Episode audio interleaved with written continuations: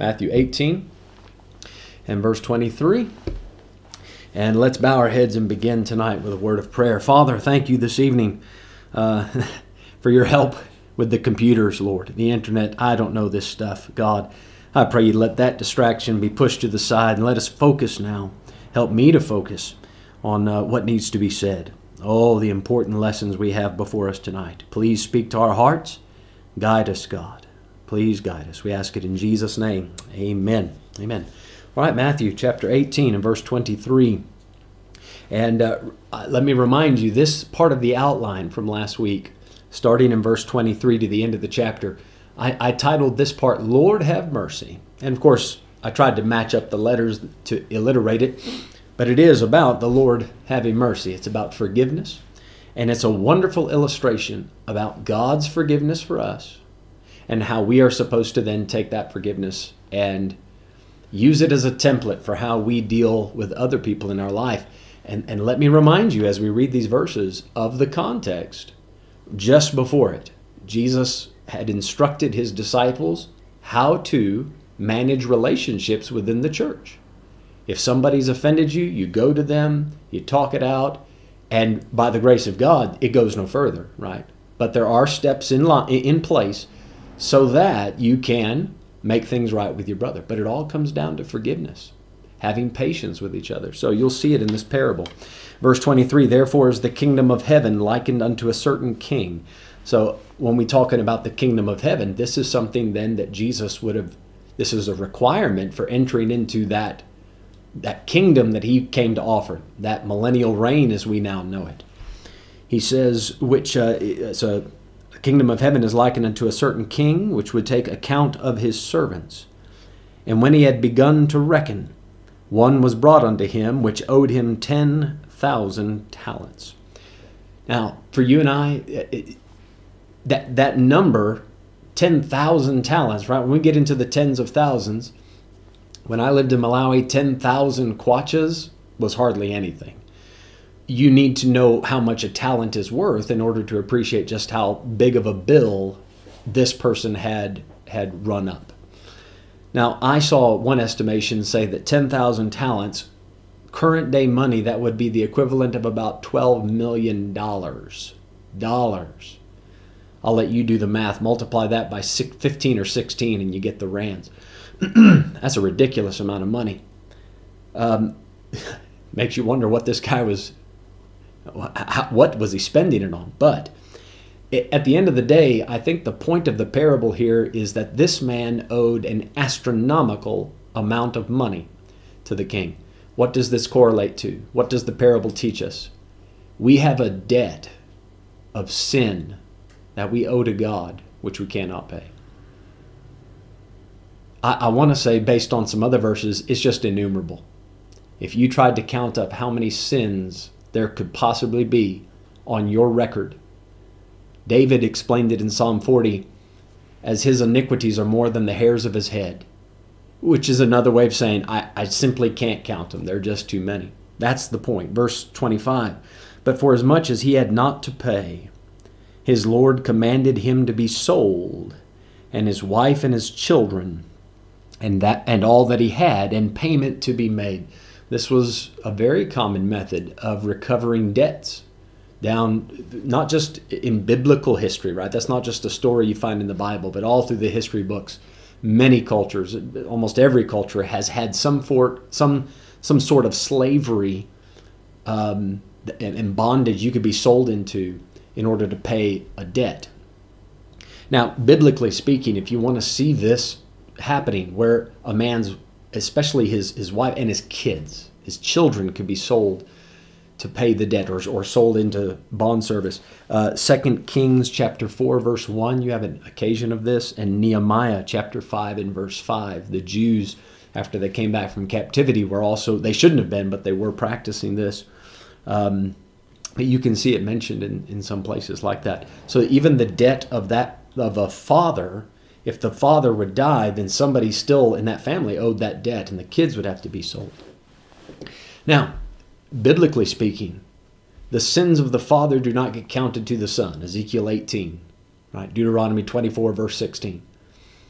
when you're dealing with generations of people, then you can see how the sins of our current generation will affect the third or the fourth. And this isn't really the time or the place to get into generational curses and all of that, but we, we've talked about that in church and at other times, maybe in Bible school. Um, but the point still stands. This was a the point that is being made is that debt has to be paid. Has to be paid. Now we know in the eternal sense, God will not charge my kids with sins that I commit. They do not owe God anything for what I've done. But in order to get the point across and for the parable to make sense, he's saying the debt was so large, this man had he lost everything. Which again, the point is sin will cost you everything. In this life and in the next. It, it can. It can in this life cost you everything. It will certainly cost you everything in the next after this life is over. And while while we're on it, isn't it true, right, that even though if I commit a sin, God's not going to hold that against my children, right? They're, they're not going to answer at the judgment for what I did. But let's be honest, the sins that I commit, they do affect the people in my home. They, I want to say, quote unquote, pay for it one way or another. Not in the eternal sense, but it does affect them. Verse 26, it says here, uh, The servant therefore fell down and worshipped him, saying, Lord, have patience with me and I will pay thee all. Have patience with me. He appeals, he appeals not to his goodness. Not first of all, he appeals to the Lord's patience. The only reason any of us find forgiveness, find salvation is be partially, right? You, you can talk about the love of God, talk about his mercy, uh, and these things all overlap, but uh, I'm going to give you a verse here, 2 Peter 3, verse 15. Let me just read it to you. 2 Peter 3:15 and account that the long suffering of our Lord is salvation. That's just part of the verse, but the long suffering of the Lord. He had great I'm going to switch glasses so that I can see my Bible a little better. There, a little darker, but it gets the job done. Um, it's it's God's great long suffering, his patience he put up with us. Now, back in our parable in Matthew 18, I will pay thee all. Now do you see this sinner says, Lord, first of all, I recognize your mercy, but let, I'll make up for it. That's how we sinners typically try to approach forgiveness and salvation. God, let me prove to you how worthy I am of it. I will pay the debt. Fact of the matter is, that debt's too big. It, it would cost you your eternal soul. But that's how sinners try to go about it. Verse 27 Then the Lord of that servant was moved with compassion and loosed him and forgave him the debt. So back in chapter 18, we saw whatever's bound on earth is bound in heaven, loosed on earth, loosed in heaven. That loosed is connected to forgiving. So this debt, you can think of it as a ball and chain hooked onto him, and now he's loosed from it. He loosed him and forgave him that debt. Now think about this though. This man owed 10,000 talents. That's 10,000 talents gone, missing from the king's or the, that lord's bank account. Who's going to pay for that?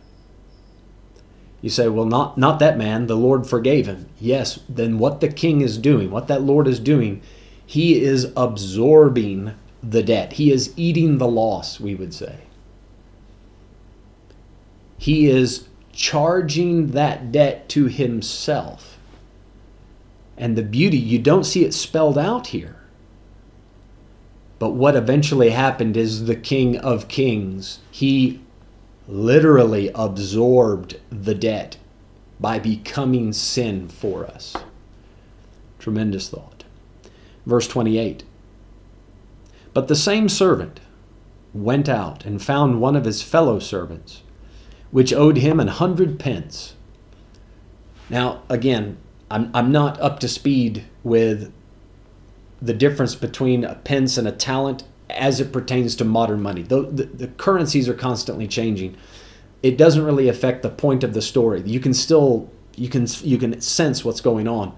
A talent is a large weight, a large amount. A pence is a very small measurement.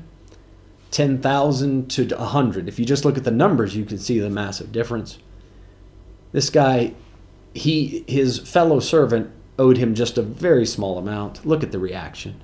He laid hands on him, not not to ordain him, and took him by the throat, saying, Pay me that thou owest. He demands the money. You, again, you can see through the gesture that is being explained here, he's not reminding him, hey, don't forget about that bill. He's choking him out. I want my money. And his fellow servant fell down at his feet and besought him, saying, Have patience with me, and I will pay thee all. Isn't that interesting? Same thing that that man said to the king. And look at the reaction. Verse 30 And he would not, but went and cast him into prison till he should pay the debt. So, debtor's prison. Again, this is in these days, you could go into a prison and then there was sometimes work, various work projects within the prison that you could do to work off a debt. You know, any money that the prisoner would make, that, that, that the prisoner would generate, would go to the one he owed or you could put the man in prison until the family paid the debt, one way or the other. But this man had absolutely no mercy. You can see the, the lesson of this parable is very obvious. You need to consider the great patience and the great mercy the forgiveness that God has made available to you.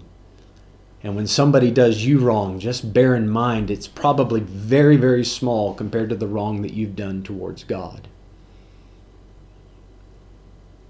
Now, as it, as it pertains to forgiveness, we've talked about this before. In Matthew 6, Jesus already, he mentioned forgiveness.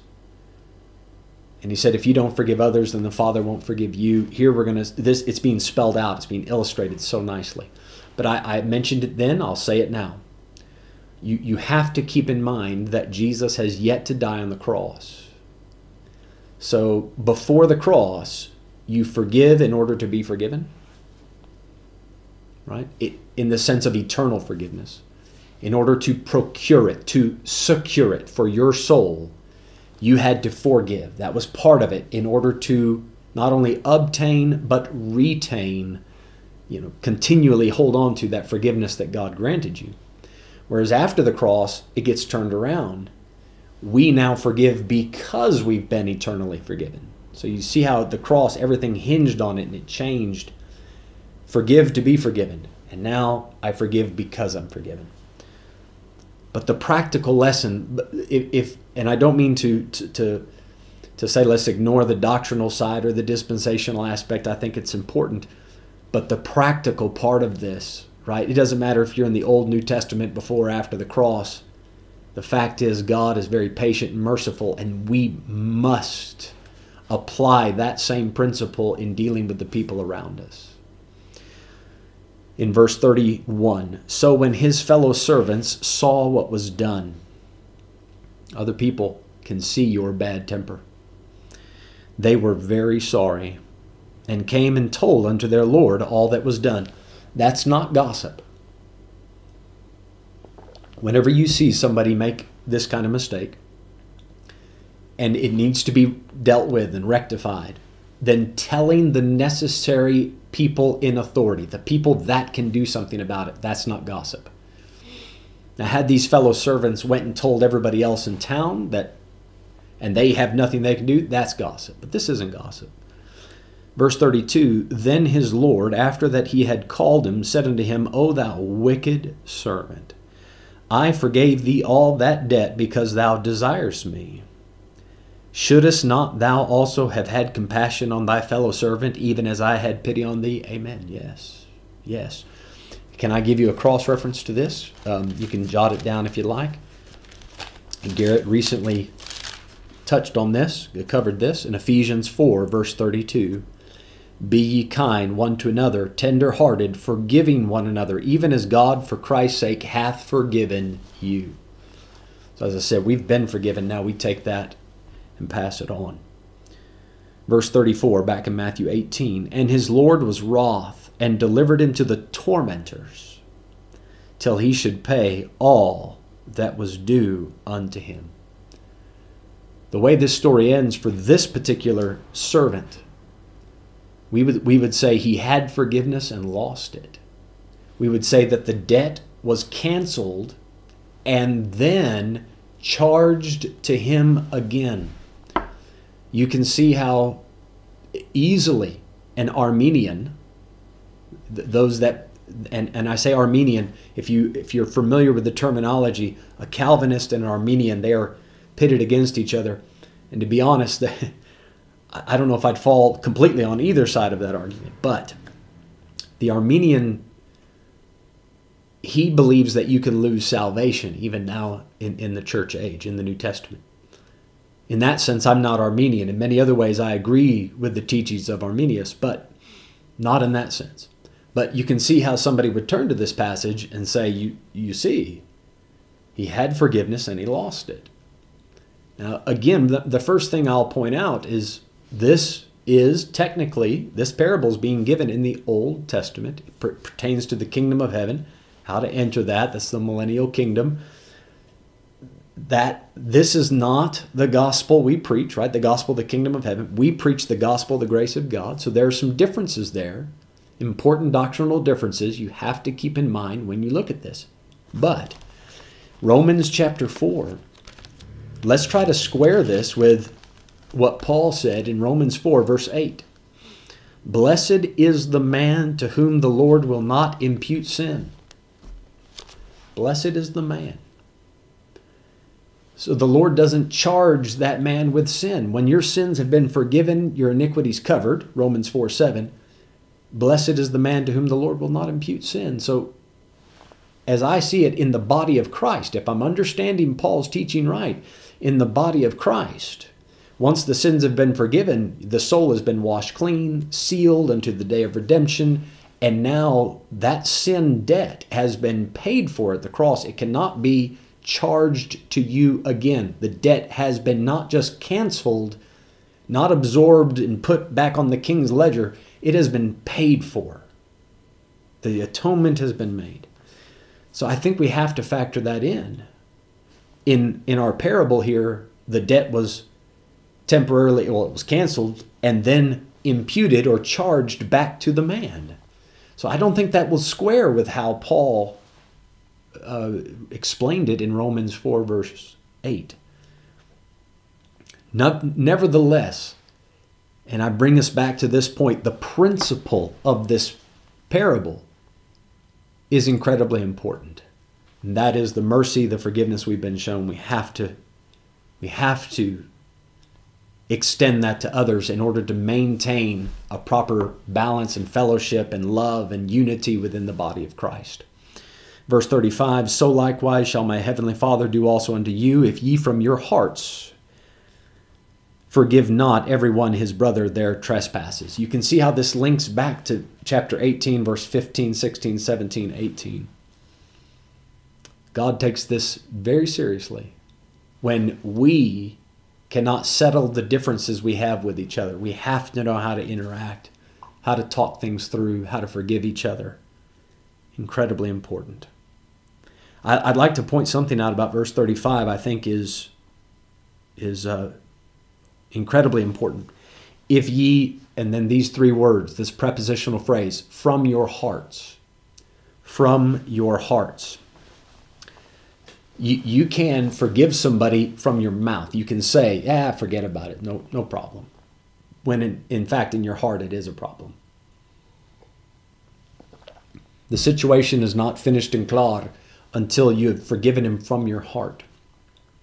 And I believe in order for that to happen, it starts with you recognizing how God sincerely has forgiven you. God is not holding the grudge. One other thing I'd like to point out about this passage, you know, it talks about how God has forgiven us and how now we need to forgive others. Can I slip this in? I don't think Jesus had it in mind when he when he taught this, but I believe it's still true. Sometimes God's forgiven us, it's over, but we have in our heads that he's still holding the grudge. And then when we make a mistake, you know, we choke ourselves out. We we hold we're very rough on ourselves or very hard on ourselves. Sometimes you got to learn how to even look at your own mistakes and say, "Man, God has been merciful and I accept that mercy." I'm not going to cast myself into the prison of self pity. But I'm going, I'm going to accept what God said that He has. If I confess my sins, He's faithful, faithful and just. Forgive me my sins and cleanse me from all unrighteousness. God said that if I, with godly sorrow and repentance, if I clear myself, I confess it's over. He that confesseth and forsaketh shall find mercy, Proverbs says. Accept that. And then one more thing I should mention before we leave the chapter. Uh, verse 34 is sometimes used, well, it is used by the Catholic Church to prove purgatory. So for any of you that have Catholic family members, as do I, it's maybe worth making note of that. But they, they take this to mean that if you have sins in this lifetime that you have not atoned for, when you die, instead of going straight to heaven, you go to this place called purgatory and you suffer a while. You they even you burn a while. You're tormented until you've paid off the debt, and then you can enter heaven. Uh, if your family members that are left behind pay money to the church, then you can get out of purgatory sooner. Now, we're not going to delve into all the reasons that that is wrong when we cover, we have uh, next year cults class, and we'll talk about that doctrine uh, in more detail. But just so that you know, they, they do try to turn to this verse. Uh, I can just briefly tell you now, in order for that, in order for their interpretation of this verse to be true, there'd have to be some other verse of scripture that would introduce the idea of purgatory. There isn't. There isn't. You have to completely fabricate that story, the existence of this limbo, and then you could try to make verse 34 fit into that that imaginary scene. But this verse, as it stands within its context, it uh, it can't support purgatory. All right, chapter 19. Let me uh, put the should be in the top left corner of the screen just now. The outline for chapter 19. All about people. All about the people. Um, I'm just looking at the outline on the screen, so forgive me for not looking in the camera. Chapter 19, I'm going to break it into five parts. Number one, verses 1 to 9, married people. Married people.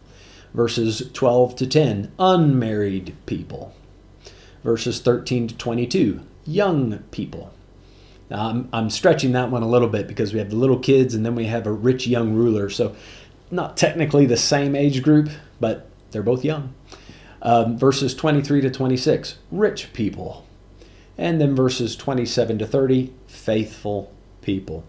So it may not be my most creative outline, but it's true.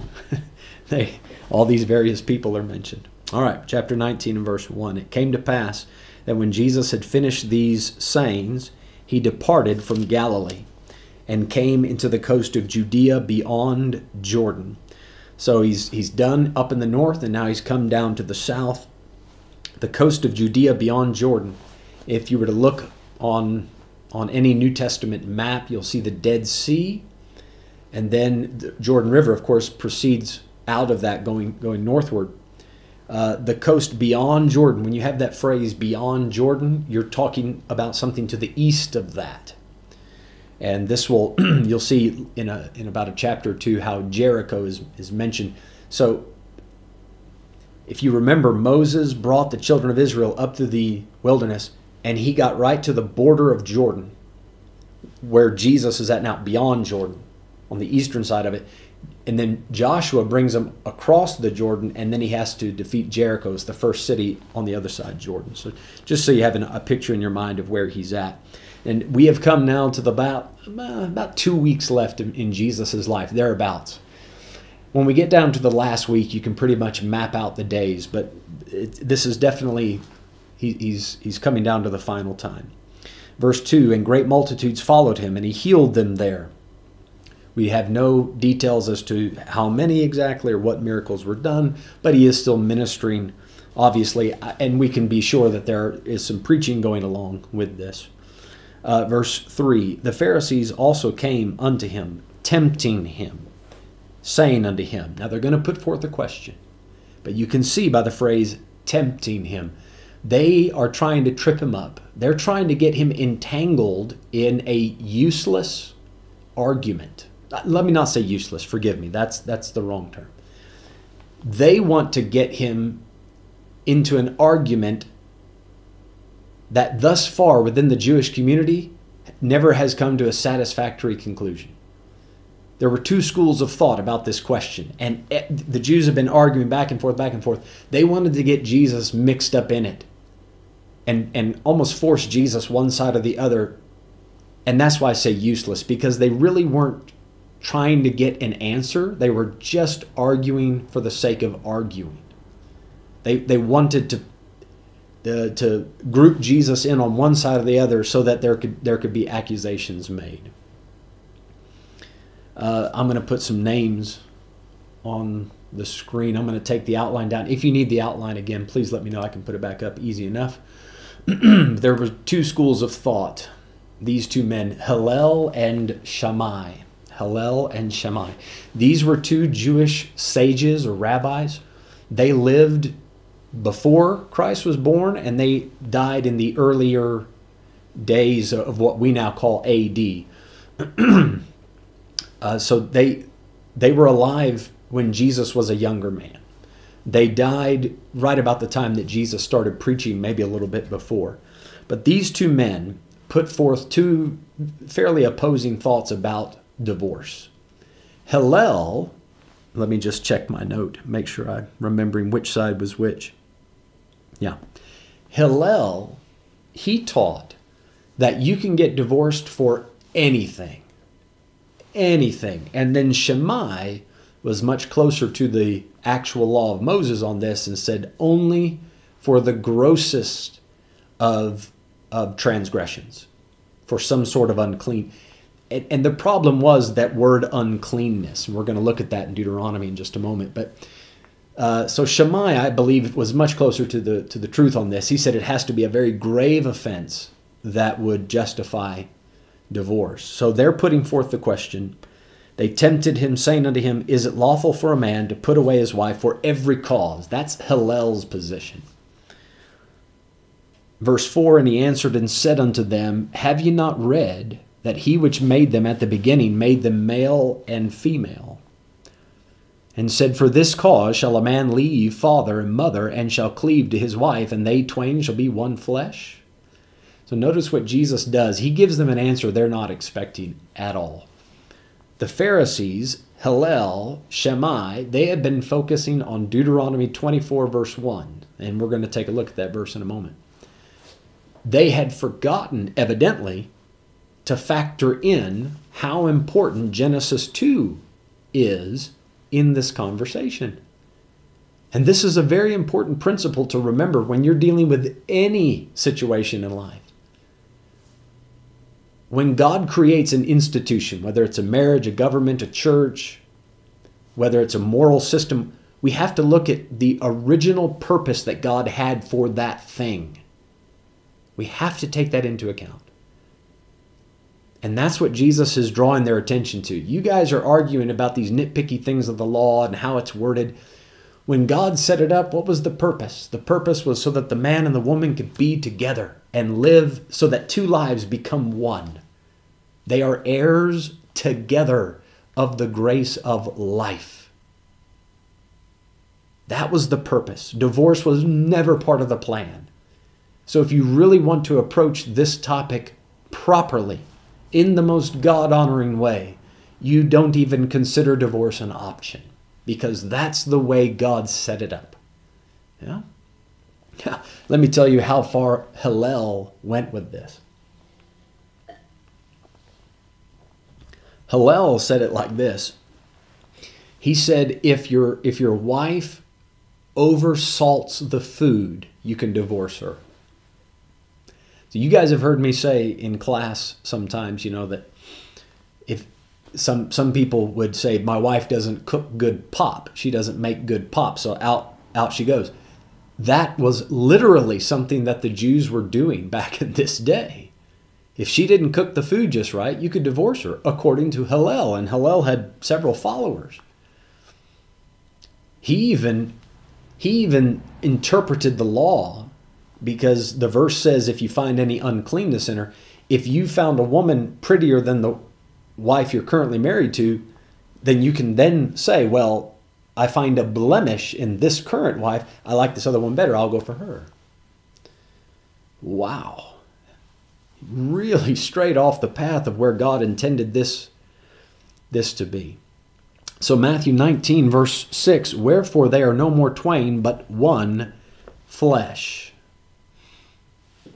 One flesh. Now, physically, right, when we're talking about two bodies becoming one, this is, I think, easy enough to understand in the biological sense in the marriage bed. But it, it goes beyond just the bodies, it goes beyond the physical because, and Garrett pointed this out very well the other night in Ephesians class, in Ephesians 5 because there are vows being given to each other. There is a spiritual aspect. Now, this has nothing to do with soul ties. As Garrett pointed out, that, that's not a biblical thing. But there is a spiritual aspect to a marriage relationship, and for that matter, any relationship, but especially a marriage relationship, because what you're promising to that person is a lifelong union. Union, unity, one. You know, in the Old Testament, we read, The Lord our God is one. Right? Deuteronomy 6, in, in the great prayer, the Shema Israel. The Lord our God is one. You know that word one? The Hebrew word behind it is the Hebrew word for unity. One, as in unity. How do you have unity if you're just one? Unity exists when you have more than one entity coming together as one. It's a wonderful it's a wonderful proof that supports the idea of a trinity, right? When we're talking about God, but when we're thinking about the marriage, there is unity. The two are now one. And he says in verse 6, What therefore God hath joined together, let not man put asunder. So you guys, as men, stop making up little excuses to pull this apart. And I love what Garrett said the other night. When you rip this union apart, it's going to hurt, it's going to leave scars. My goodness, does it ever. Divorce on any level is painful. It's painful. It's painful for the two getting divorced. It's painful for the children. It's painful for society. It's not the way God intended it. Verse 7 They say unto him, Why did Moses then command to give a writing of divorcement and to put her away? Now, you see what they've done. So, Jesus, whose side are you on? Are you a Hillelite or are you a Shemite? Is that the right way to say it? Shemite. Which side do you fall on? And Jesus, instead of taking sides, he goes back and quotes Moses. You know what they say? They say, Oh, you want to go back to Moses? Well, then, if you're saying that God never intended divorce, why did Moses say we could get a divorce? This is where you have to understand uh, that God deals with different people at different times in different ways as time went on because of the hardness of people's hearts. Sin, as it entered the world, it created an atmosphere that was less than ideal. To where there are times in life where you have to choose between two bad options. That is not God's doing. That is because of sin. Now here we can go all the way back to, you know, why did God allow these things to happen if that's not part of his original plan? It's because we're free agents, because God gave us a choice. And that's the only way you can have a legitimate relationship with anyone is if the other party has a choice. But when you introduce choice, right, which is part of love, you can't have love without a choice. And when you're talking about love, you have to have a choice then you're also introducing the possibility of the wrong choice, which means pain, jealousy, suffering, divorce. So, verse 8, he says unto them, Moses, because of the hardness of your heart, suffered you to put away your wives, but from the beginning it was not so. So, let's recognize that M- Moses, when God gave these laws through Moses, this is not God condoning it, saying, I am for divorce. Divorce is good if it's done like this, this, this. No, no. It's God saying, You have created such a mess that it cannot be completely undone in this life. And I'm going to give you laws to help to help uh, maneuver through the mess you've created. Because when you get to this point of divorce, you have to choose. When mistakes are made, such as fornication, we're going to see the uncleanness. When those things happen, now what do you do with it? Do you keep the marriage and move forward? Well, how do you deal with getting over the fornication that took place? Are you allowed to divorce and go on and find another wife? Well, then how do you deal with that? There, it, neither answer, neither path is a very pleasant path. So you've heard the phrase, you have to choose between the lesser of two evils. That's, that's because of the hardness of our hearts. And God had to give some laws surrounding this. So come back to Deuteronomy 24. As you can see on the screen, I've put that up. This is the attendance code for this evening. Deuteronomy 24 and verse 1. Deuteronomy 24 1. All right, I'm going to move.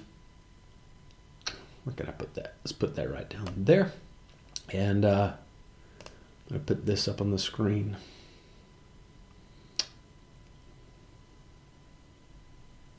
Hmm.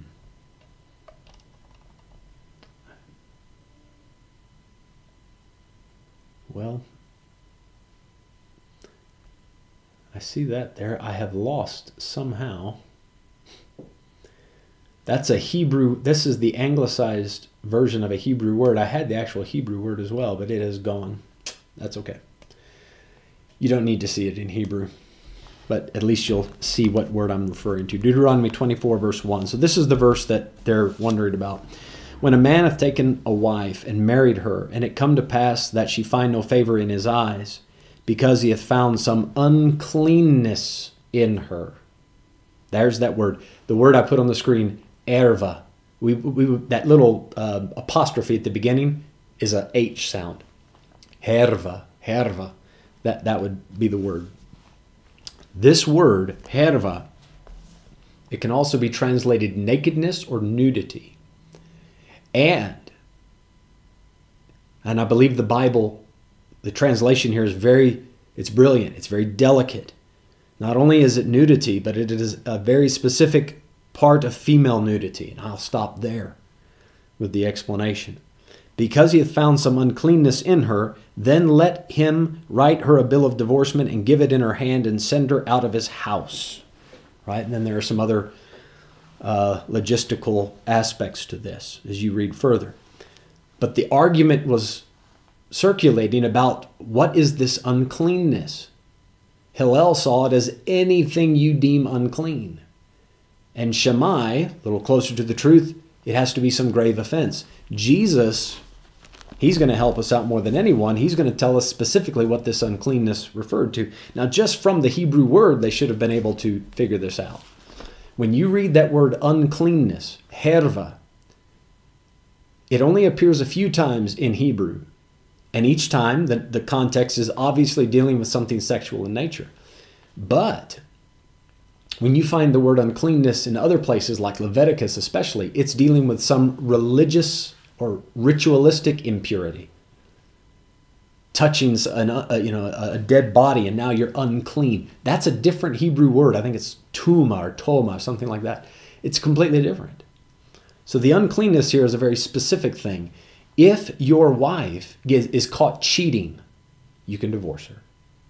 If you married her un- and under the assumption, right, that she was a virgin, but then later on you find out, wait a minute, she has a past in the Old Testament, in the Jewish law, if that if the truth came out that she wasn't a virgin, you could divorce her. So that was the uncleanness that was built into the law. Now come back to Matthew 19. Matthew 19.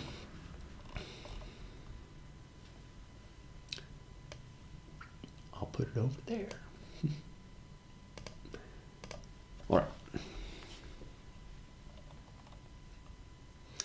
Uh, where are we at? Matthew 19. I, am I'm, I'm playing with my new toys here on the on the live stream. Forgive me. Uh, let's make sure we make some headway here. Verse verse 8, he's, he mentions the hardness of, of the heart. Imagine that. God had to factor that in to the laws that he gave, the hardness of a person's heart. This principle, now, for those of you that are going to go in the ministry, or those of you, listen, some of you may never go into the full time ministry, but you'll have friends, family members, people that you meet that need advice about marriage or, uh, or about uh, uh, other things as well. Knowing, knowing these principles are going to help you give good biblical advice. Sometimes, right, you get, especially when you're dealing with marriage and divorce, once people have made certain mistakes, it's just impossible to fully recover from it. It's not to say they can't go on and have a godly life and a walk with God and a happy family in the future, but there's going to be massive obstacles. So we've got to look at the way God originally set things up. And then we have to look at because of what man has done and the evils that have come into the world, how do we respond to that? I'll tell you why I bring this up about the hardness of hearts. Nowhere in the Bible does it talk about if the man beats the woman, she's allowed to divorce him. There's no verse for that. And I've actually heard preachers say, nope, if, if she's getting beaten, she has to just, she, she can call the police, she can get protection, but she can't divorce. I'm sorry, but I have to take into account the hardness of that man's heart. And there are other biblical mandates that we are allowed to protect ourselves and so forth. I, have found this to be so true. The Bible's never against good sense. Never. Never. God never set it up that a man should beat a, beat a woman, especially his wife. So to say, well, God never intended divorce, so she's not allowed to divorce, God never intended for the man to beat her. So we, we have to bear in mind because of the hardness of hearts, because evil is what it is, we still have to look at the situation and say, Phew, you shouldn't get divorced, but under these circumstances, we need to do what's right. Now, verse 9, Jesus directly dealing with what they've asked. And I say unto you, whosoever shall put away his wife, except it be for fornication. That matches Deuteronomy 24 1. And shall marry another, committeth adultery. And whoso marrieth her which is put away, doth commit adultery. Now, this I won't go into long detail because in Matthew 5, verse 32, we looked at this where in, in the case, the latter half of the verse, he that marries the woman that was put away, she didn't do anything wrong. And the man that marries her, technically, it wasn't her fault. Are they in an adulterous situation? Well, in the technical sense, yes, but it's not her fault. It's not that second man's fault. It's the first man, the one who put her away. It's his fault. He created this unscriptural situation. So the blame of this is shifted to the one who caused it. Now, let me tell you how complicated this can get because eventually, long enough in the ministry or in life, you'll deal with this. Two people get divorced. It wasn't for biblical reasons. Now, what do you do? Well, first you have to ask were they saved or were they lost? You got to figure that out. Because if they were lost, then we don't. You say, well, listen, that was before you knew any better. Time of ignorance. Now that you're saved, you know better. So you get married, but to, to a, a, believer, right? You don't want to be unequally yoked. What happens? Oh, somebody messed up, and then they get divorced again. You say, was it biblical? Was it not? Well, if there was fornication involved, you get divorced. Now you move on, find the next one. But then they get married again. And let's say the next one, the next divorce isn't scriptural. There was no fornication he just didn't like her pop. And he ran off. And now she's left divorced. What are you going to tell her now? Here's this lady messed up before she got saved. Now she got saved. Problems in the second marriage and the third marriage didn't work out. And now she wants to know, Preacher, what do I do? Am I allowed to get married? Because the Bible says if, if I get married, I'm, I'm in this state of adultery. Man, do you see how confusing this gets? And why God set it up to where one and one become one and we keep it there? you got to factor in 1 Corinthians 7. It is better to marry than to burn. That, that is to burn in your lust. You have to remember that. You say, well, it's not right. If you've been divorced and it wasn't for biblical reasons, then you have to stay single. Well, that's a, that's a great plan. But what if now that you're single, you can't contain and you are falling victim to temptation and you know if i don't if i if i don't find a proper way to take care of this getting married, I, am going to mess up with, with fornication and start having sex outside of marriage. Well, then Paul says it's better to be married than to burn in your lust. 1 Corinthians 7 offers a lot of insight into this. matter of fact, while we're on it, I'm, I know I'm taking a few extra minutes, but you see, this is part of the reason that you sign up for Bible school, is so that you can, these are issues that you're going to come across when you counsel people. And you want to be able to give them a biblical answer to these kind of inquiries. 1 Corinthians 7, verse 25. Now concerning virgins, I have no commandment of the Lord. That is, Jesus never said anything specifically about this. Yet I have given my judgment as one that hath obtained mercy of the Lord to be faithful. Paul stayed single. He was a virgin. And he says, I can tell you something from personal experience. I believe the Lord would want me to share that with you. Verse 26 I suppose, therefore, that this is good for the present distress. I say that it is good for a man so to be. Art thou bound unto a wife? Seek not to be loosed. All right, you married? Good, stay married. Art thou loosed from a wife? Seek not a wife. Are you divorced? Okay, well, stay single if you can, because you'll have more time for God. Look at verse 28. But and if thou marry, oh, I'm so sorry, my light just fell. Didn't know that would happen.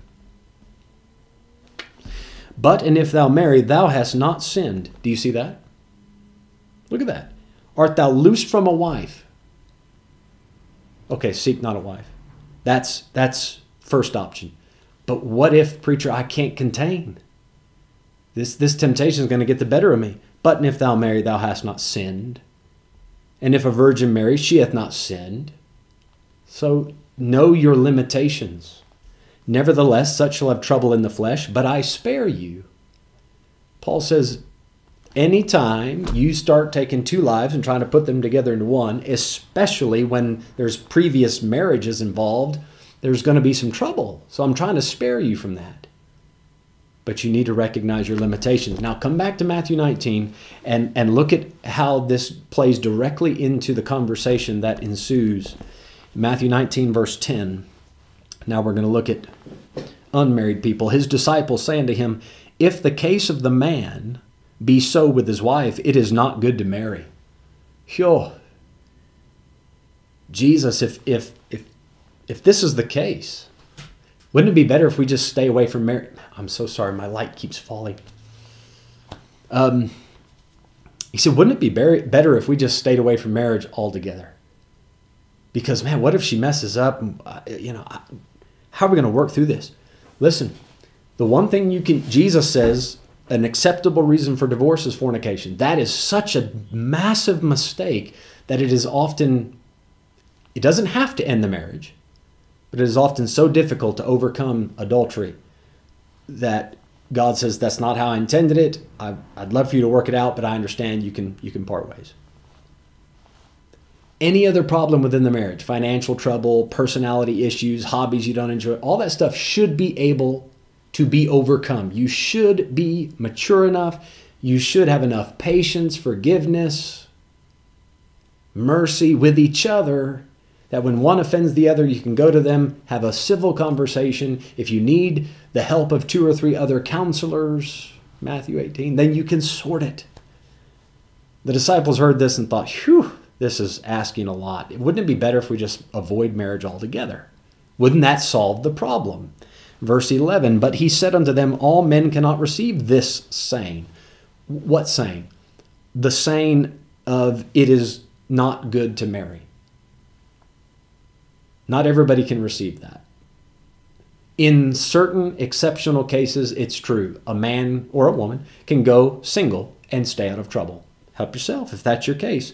So he says at the end of verse 11, save they to whom it is given. So if a person has received that proper gift of God, now this is exactly how Paul worded it in 1 Corinthians 7 again. Uh, 1 Corinthians 7, verse 7. Paul said, For I would that all men were even as I myself, but that is single. But every man hath his proper gift of God, one after this manner, and another after that.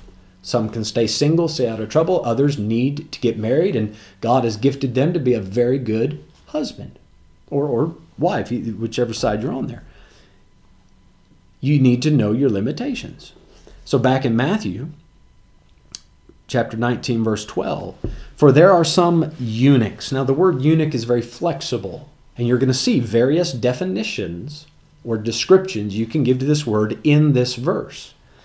For there are some eunuchs which were so born from their mother's womb. So they have some sort of birth defect and the genitalia don't work correctly. Therefore, they cannot bear they cannot bear children, they cannot have a family, they cannot consummate a marriage, all of that type of thing. So that's one sort of eunuch. All right.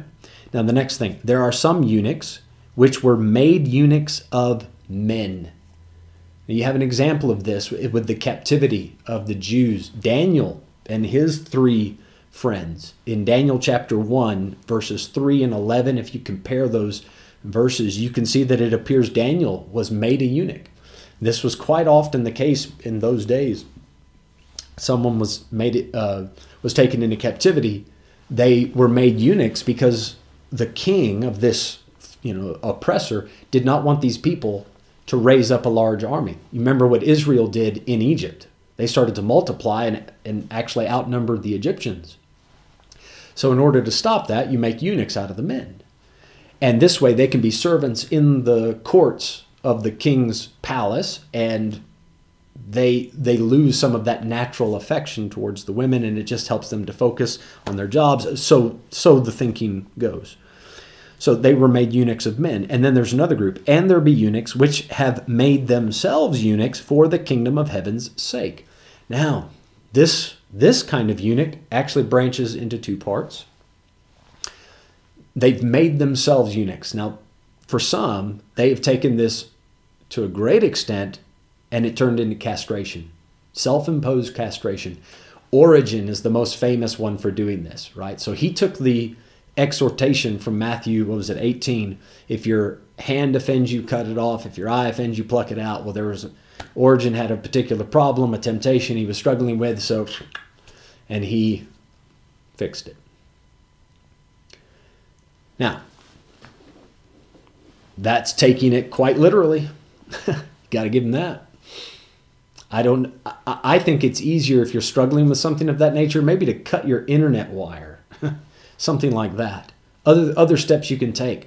But the other way to understand eunuch, the word eunuch can also be uh, referring to an unmarried man. So the Apostle Paul, I think to an extent, I, we read nowhere that Paul did anything physically to himself to qualify as eunuch, but the fact that he decided to stay single. In in the religious world today, you think of maybe uh, the Catholic priests do this, where they take a vow of chastity, so they vow never to get married. That's not a biblical thing, right? 1 Timothy 4, when you create a doctrine that forbids people to marry, I, I, that's a, a bad doctrine. But if somebody personally can make that commitment to the Lord, say, I'll stay single, stay out of trouble, focus on God, then they're doing it for the kingdom's sake. I, I think they would that Paul, in that sense, would fit this. All right, he says at the end of verse 12, He that is able to receive it, let him receive it.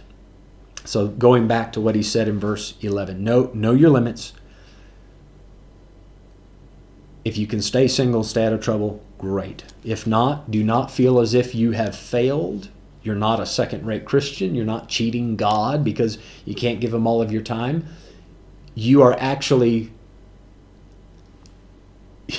you're you're actually doing something you're doing something for God in that you have recognized the God-given limits that you have and now you're going to take this love that God has put in your heart share it with somebody. That that is also a very special institution so don't think that there's a gold and silver medal to that right? There isn't. Just know what know what you're able to do and go with that. Okay time is time has gotten away from us, so I am going to stop there. That's all right. Uh, we're going to finish Romans, Lord willing, this Sunday night, and then I'll have time to spend a little, uh, a few extra sessions in Matthew, and we'll get caught up. So I, I don't want to speed through any of this and cheat you guys of any of the lessons. Uh, if you guys have any questions, you feel free to slip them into the comment section just now. I will pray so long And if there are no questions, we'll close the uh, close the lesson for now. But I appreciate you coming out on a Tuesday evening. Father, thank you so much for this time that we've been able to spend in the Word. And Lord, we know that sin has just made a mess of the of the paradise that you created for us and in us. God, help us to bring our personal lives, our marriages, our homes, our, as much as we can, our society back in line with the way you intended it. Father, please, as we read tonight, help us to be patient with each other. Help us never to forget that great debt that you paid on our behalf. Oh, how much you've forgiven us, Lord. Help us to be, I want to say equally as patient. I don't know if that's possible, but mindfully, mindfully patient with, with the people around us based on how you've treated us. Thank you for your help tonight. I pray you'd bring the students back together tomorrow as Garrett teaches. Lord, have your hand upon him and feed us again. We ask it in Jesus' name. Amen. Amen. All right, folks, thank you for your time. Have a wonderful evening.